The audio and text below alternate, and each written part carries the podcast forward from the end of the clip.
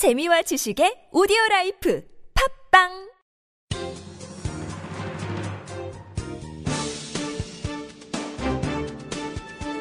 일간사설 4월 22일 수요일 한국경제사설 KTX 효과 보는 광주 길이 뚫리면 경제도 산다. 광주 광역시의 부동산 시장이 뜨겁게 달아오르고 있다는 소식이다. 호남선 KTX 개통에 따른 투자 수요가 가세하면서 아파트 매매 전세가 상승률이 올 들어 전국 17개 광역시 도 가운데 최고치를 기록했다고 한다. 올해 광주에서 공급된 5개 아파트 모두 1순위 마감의 웃돈까지 붙었다고 할 정도다. 1시간 30여 분 만에 서울까지 갈 수 있는 KTX로 수도권 투자자들까지 광주 부동산에 관심을 갖게 됐다. KTX가 광주에 몰고 온 변화는 이제 시작이다. 지역 경제 전반에 상당한 파급 효과가 기대된다. 올해로 11년째를 맞은 KTX가 전국 곳곳에 관광 등 새로운 발전 기회를 가져온 것만 봐도 그렇다. 그러나 일각에서는 KTX가 수도권으로의 부의 유출을 가속화한다며 여전히 부정적 시각을 버리지 않고 있다. 이른바 빨대 효과를 들먹이며 수도권으로의 당일 쇼핑 등으로 지역 상권이 직격탄을 맞을 것이라는 우려다. 하지만 새로운 길이 뚫리고 인적, 물적 교류가 잦아지면서 지역 경제가 쇠퇴한 경우는 없었다. 경부고속도로만 해도 그렇다. 당시 쌀이 모자라는데 농지에 고속도로를 깐다는 게 말이 되느냐며 모두들 반대했다. 김대중 씨 등 내로라 하는 야당 정치인은 물론이고 지식인, 언론인도 마찬가지였다. 그러나 고속도로는 한국 경제의 모든 걸 실어 나르며 고속 성장을 가져왔다.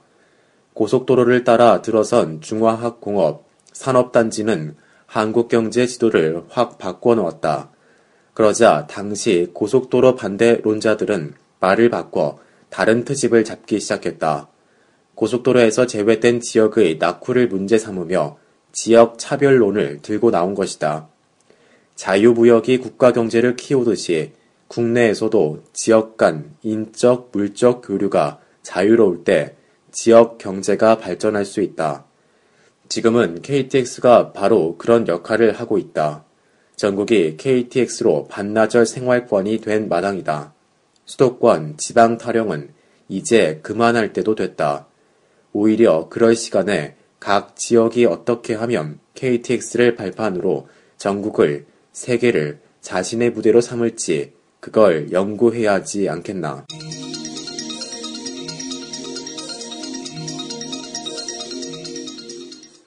일본 경제의 부활, 한국만 모르고 있지는 않은지. 그러다 하루이코 일본 은행 총재가 일본 경기 회복과 물가 상승에 강한 자신감을 내비쳤다. 미국을 방문 중인 그는 저물가 극복을 위해 일본 경제는 꾸준히 전진하고 있다며 자산 매입 정책 덕분에 인플레가 목표치인 2%에 도달할 것이라는 인식이 일본 내에서 커졌다고 말했다.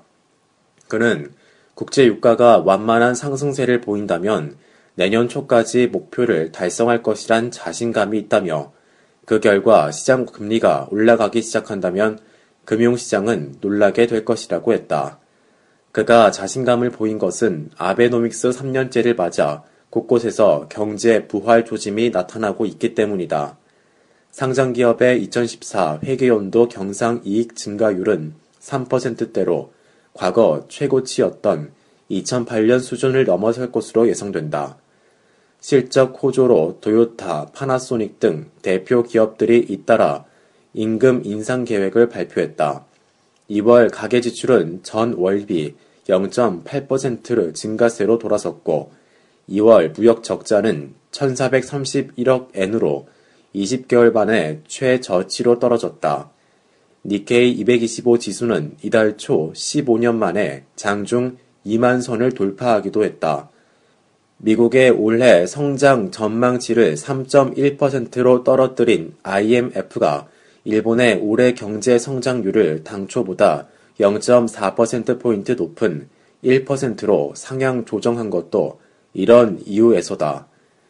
일본 경제 동향이 한국에 매우 중요함은 두말할 필요도 없다. 지리적으로 가까울 뿐만 아니라 여전히 3대 교역국이라는 점에서 그렇다. 하지만 세계가 일본 경제 부활에 주목해도 유독 한국만 큰 관심이 없다. 과거사 문제 등 민감한 정치적 이슈들이 가로막고 있는 탓일 것이다. 그러나 지금 같은 상태는 누구에게도 도움이 되지 않는다.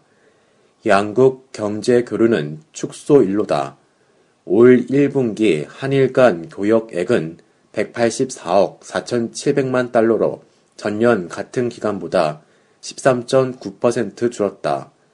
연간 교역액도 2011년 1,080억 달러를 기록한 뒤 3년 연속 감소했다. 환율 영향 등도 있지만 관계 악화가 중국 등지로 수출입 다변화를 더 부추긴 측면도 없지 않을 것이다. 반면 미 일 간에는 밀월이 지속되고 있다. 아베 총리의 미상 하원 합동 연설도 그렇고 양국 주도로 조만간 타결될 TPP 협상도 마찬가지다. 세계가 일본의 부활과 복권을 이야기하는데 혹시 한국만 외면하고 있는 건 아닐까?